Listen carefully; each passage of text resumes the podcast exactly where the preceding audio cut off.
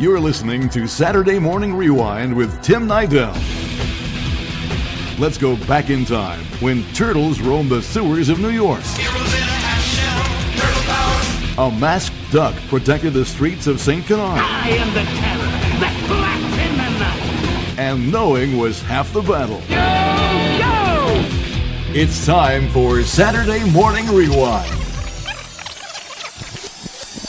Welcome everybody to Saturday Morning Rewind. I am your host, Tim Nydell. This is bonus episode number 2 for September. The conclusion to my interviews with the cast of X-Men the Animated Series. So in just about a minute, you'll be hearing my one-on-one interview with Lenore Zann, the voice of Rogue. You know what happens when I touch somebody. You want to end up in the hospital? Maybe it's worth it, no? But before I start the interview, remember to enter in my contest to win Season 1 of X-Men on DVD, Region 1, of course. Just visit hitrockbottom.org/SaturdayMorningRewind.html and then fill out the contest form on the left-hand side using the secret word Rogue. Of course, you have 2 chances to win. You can enter in this episode or the previous episode with Allison Seeley-Smith, the voice of Storm. Just check out that interview for the full details, and you could enter in twice. The contest ends September 30th, so do it now. Also, remember to rate this podcast on iTunes and follow us on Stitcher, Facebook, and Twitter. All of the links are on the website that I just told you to go to enter in the contest. So, all right, guys. Here is voice actress and politician, who knew, Lenore Zann on Saturday Morning Rewind.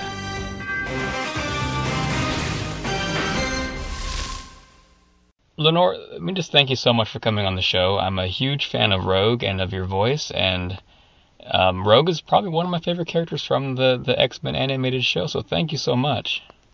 Well, thank you very much. I'm really happy to hear that. And it's great to hear that you still have you have the same raspiness that Rogue has, of course.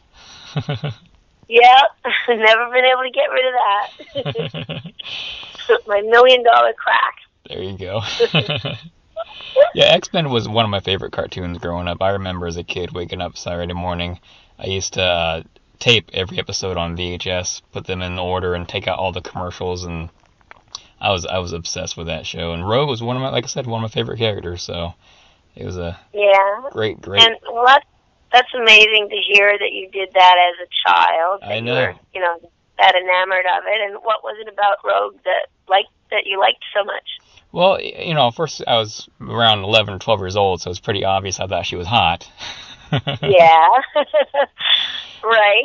Yeah, she was a strong woman, as a kid I used to love Superman, and she, reminded me a lot of Superman and those qualities and everything, and I also loved Gambit, and their chemistry together was amazing on the show. Yeah. Yeah, it was. Especially because they loved each other, but they could never really be together as a couple in a way. Exactly. Now, like the untouchable. Yeah. More ways than one, yeah. Yeah. Now, but any other reasons why you particularly were attracted to Rogue? I mean, Rogue's voice is sexy. I mean, to say that. Thank you. I'll take that as a compliment. There you go. Can I hear a little bit of Rogue? Well, my daddy liked to kill himself when he found out I was a mutant. I love it. Of that. Get out of my mind. I remember I had me a boyfriend when I was 13. Had me a boyfriend until I kissed him. Poor boy went into a coma for 3 days. I can't believe you still remember those lines. I do. Those are kind of like that was, I think, almost my audition piece they got me to do in the beginning. Yeah, when I did the audition for the character, I only auditioned once, and I came in at the end because my agent at the time kept telling me, Lenore, there's this show, it's a cartoon show, and they're looking for somebody with a sexy, husky, southern voice, and I think you're the one. So you got to go down and audition, but I'd never done animation at that point, and I was doing movies and television and theater, and I did play a lot of American characters on these different Canadian shows, and I did play Southern characters. So, you know, so she just thought I was right for this part. But I don't know, for what one reason or another, I just kept blowing off the auditions and just not going, because I don't know, I just didn't really care too much. And cartoons at that time weren't as cool as they have since become. Yeah. And in a way, our show helped to make them become really cool as well. Yeah, it did. So I just kept missing the auditions and not really caring. I was a little more lackadaisical back in those days. And then finally she called me. She said, look, they're having callbacks to that show, and they still haven't found the right person for that character. And I know it's because it's you. So get your ass over there and do the audition, because I'm sure you'll book it. And, you know, and it'll be good money and all that. So I went, and I walked into the sound booth and put the headphones on, and these guys were on the other end in Los Angeles, and they were Fox Network and Saban Entertainment. And I did this one little paragraph, like basically that one that I just said, that they had there written down for us. And at the end of it, I did it once. And at the end of that, I heard these guys go, oh, my God, where'd she come from? You know, get that girl. Don't let her leave the studio. That's the voice. That's the one we've been looking for. And that's how I got the part in X-Men. That never happens, by the way. You always get callbacks. That never really happens in animation. You always get callbacks and different... Well, that one, it was just like, you know, I mean, it was just, it was the voice. It was the thing they were looking for. Yeah. And so... that was my first animation, and it became, you know, one of many other characters that I ended up doing. But to this day, I have to say it is my favorite. And part of the reason why I was asking you what you liked about the character is because I get a lot of fan mail, even to this day, and I get a lot of mail from young people who feel like outsiders. Yeah. They feel like they don't quite fit in. They, even people who, for instance, are in jail, wow. People who are in the military, who are you know, I've gotten emails and messages from people who are, you know, in warships out in the Gulf Harbor there at one point in time, who were writing to me because they felt lonely, and they said that Rogue really spoke to them, and they just really connected with her. I think part of it is because she's a loner. She's always alone, it seems. She can never really get close to anybody too much because she's afraid of her own power. She's sort of afraid of intimacy, because if she does actually get close to somebody or fall in love with somebody or wants to touch somebody, she can't, because if she actually touches them, she will drain them of all of their life force and take it into herself and kill them. So that is an amazing power to have, and it's an amazing curse as well. So I'm sure there's a part of her that doesn't like herself very much and wishes she was different and wishes she was just normal like everybody else. So I think that's why a lot of people can relate to her. You know, as you were saying that, you were giving me goosebumps, because I really can relate to that. As a kid, I felt like one of those loners, you know. I didn't feel like I could fit in, and I moved around a lot as a kid, so I was, you know, new schools and that kind of stuff, and in school, I used to be made fun of as the short, fat kid in school and everything, so, but... You know, look at kids nowadays need to realize, you know, they're going to have it rough in school, but they're going to make it out. I made it fine. I was a short, fat kid, and now I'm a 6'4", 185-pound guy, you know, so it's going to be just fine. That's great. That's good. But it's true, you know, and I think that I think that superheroes and the cartoons have become, in a way, our modern-day mythology. They're like our, you know, like our ancient Greek gods and goddesses, you know, like a lot of people look to them and the stories, and they are universal themes oftentimes in the Marvel comics. So they're not just surface, they are deep, and you can look at them in many different ways, like even the fact that, you know, that one of the worst, so supposedly, enemies of the X-Men actually is very close to Professor X, and they have a history. You know what I mean? So it's almost like, you know, there's no such thing as pure evil. They're both sides of the same coin. That's very true.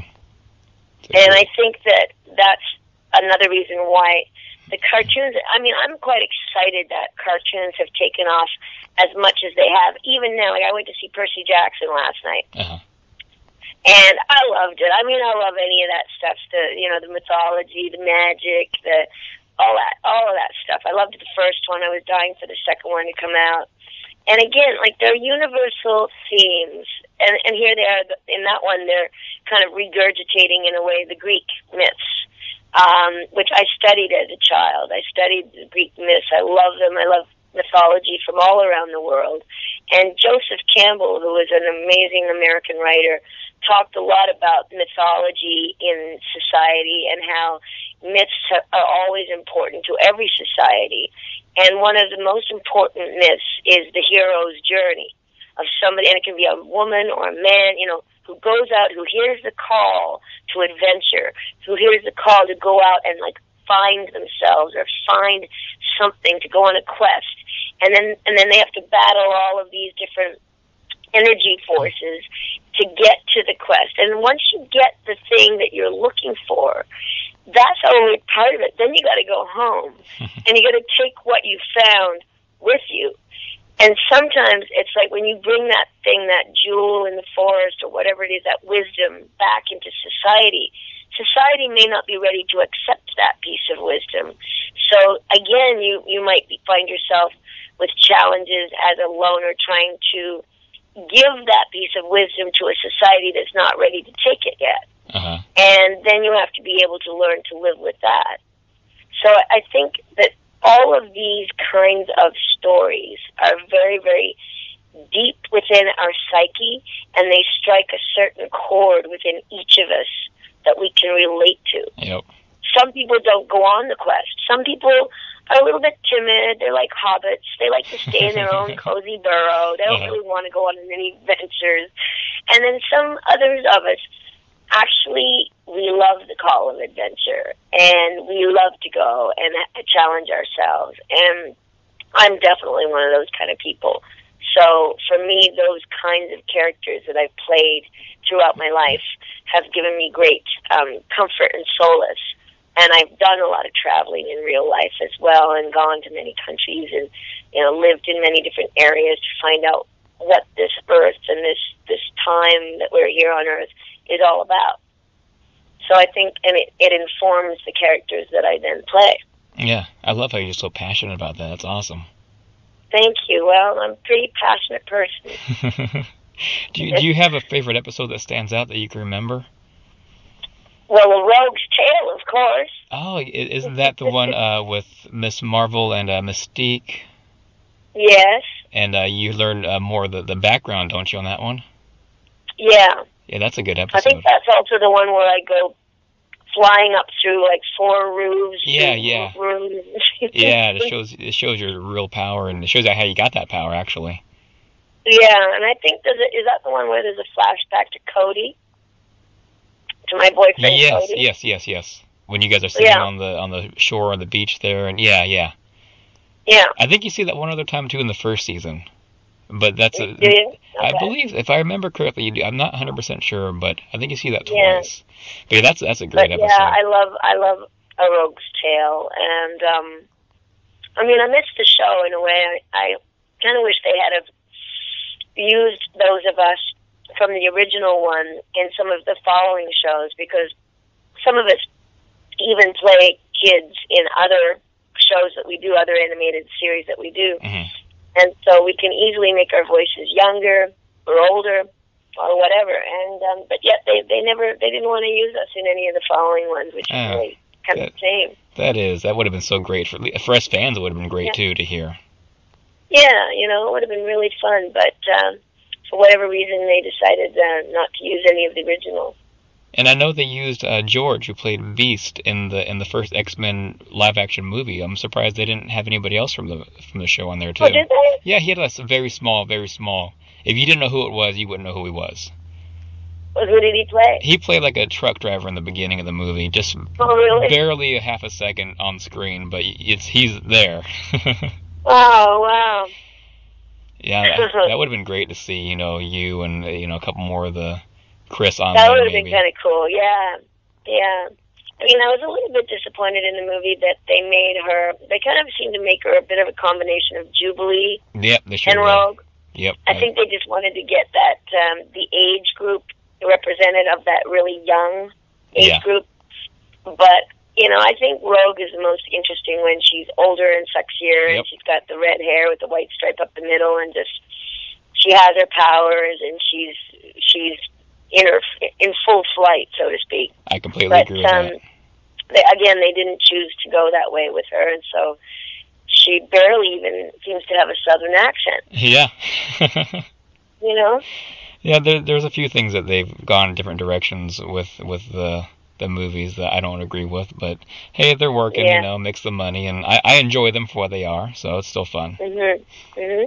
So, well, Marvel does an amazing job anyway. Yeah. And I'm glad Stan Lee is still alive, and yep, he's a great guy. I mean, the Spider-Man ones and the Batman ones are fantastic, and but that was a joy for me, that whole period, and then I ended up doing a whole bunch of other types of characters after that, in L.A., in New York, and in Vancouver, which is where I traveled after I did X-Men, and now I'm home in Nova Scotia.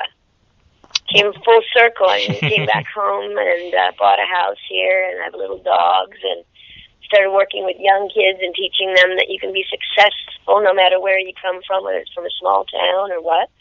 And working with a digital animation program here that in Truro, Nova Scotia, they teach kids how to do the art, for the animation.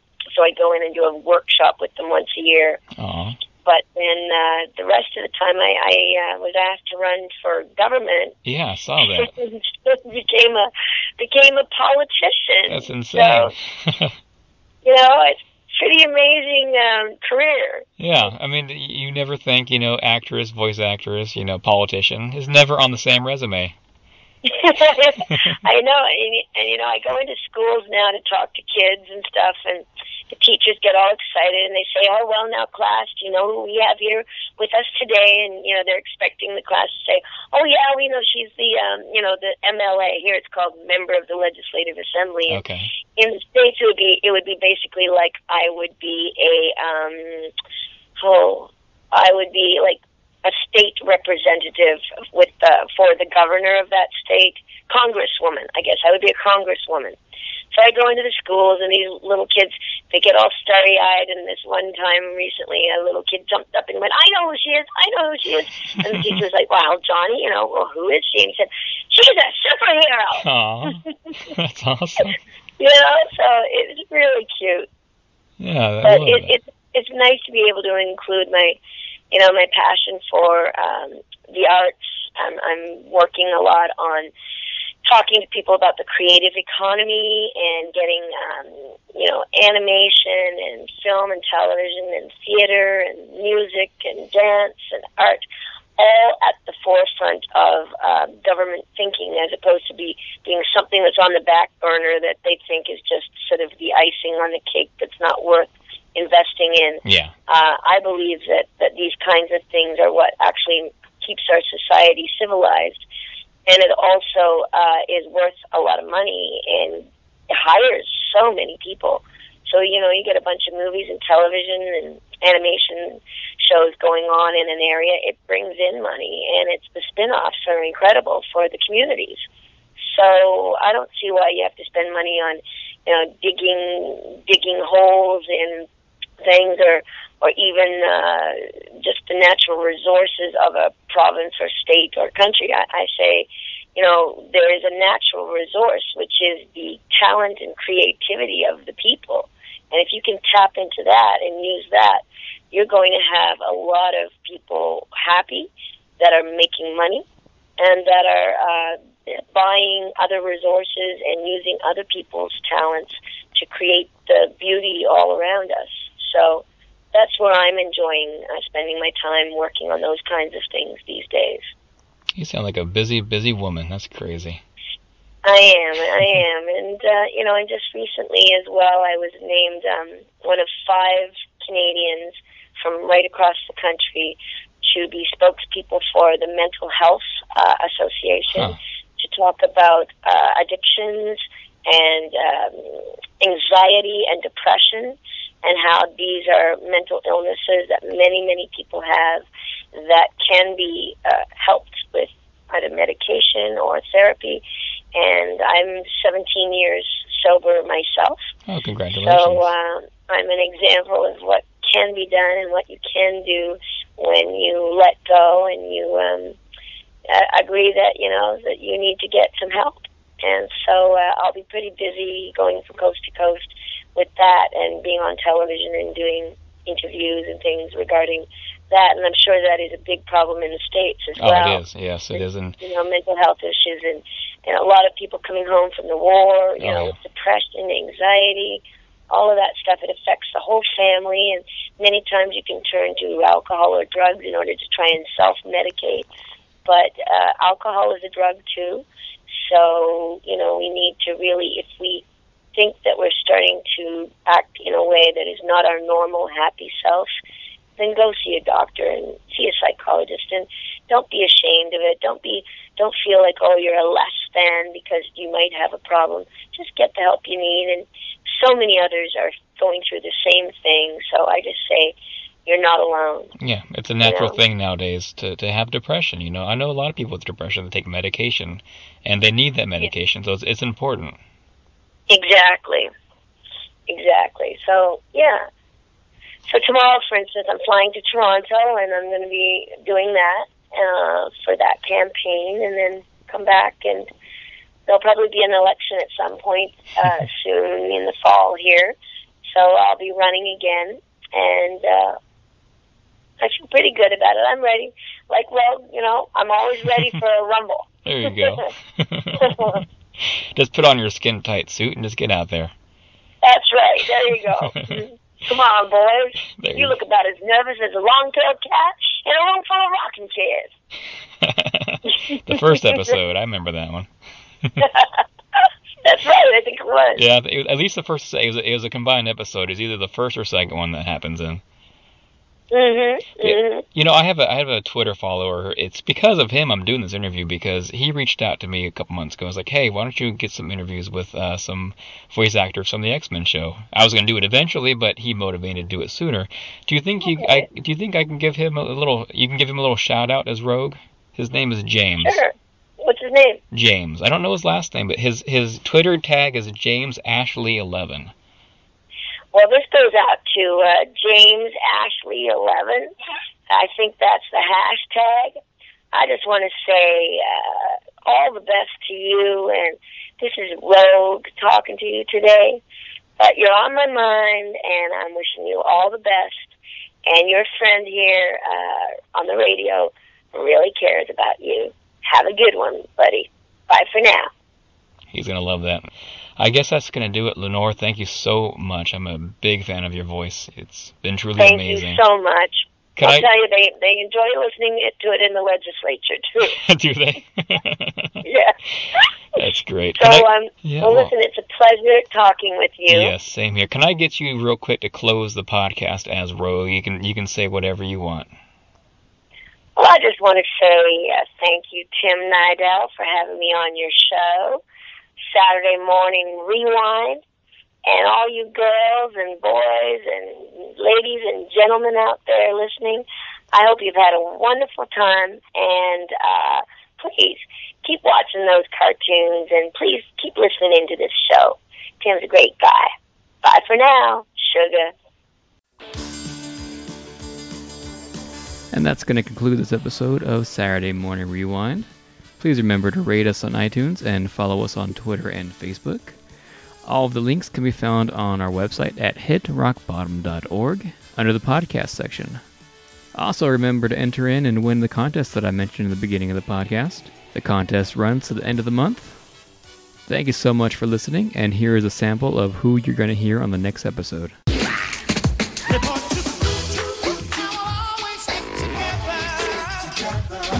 Something in the air doesn't agree with my garden, Maxie. That's pollution, Pop. Now, son, it's okay to disagree with me, but no need to use that sort of language. Now, give me a beat. Thanks again. I'll see you next time. Johnny, catch! Oh, no! Let's tell Mom it was Billy's mistake. You're making the mistake. Flint! Anyone can have an accident, but lying makes it worse. But Mom will be upset. She'll be even more upset if you lie. And how would you feel if Billy got punished? Face up to what you've done. Don't take the easy way out. We'll tell her we did it. Remember, it's better to tell the truth. And that's no lie. Now we know. And knowing is half the battle.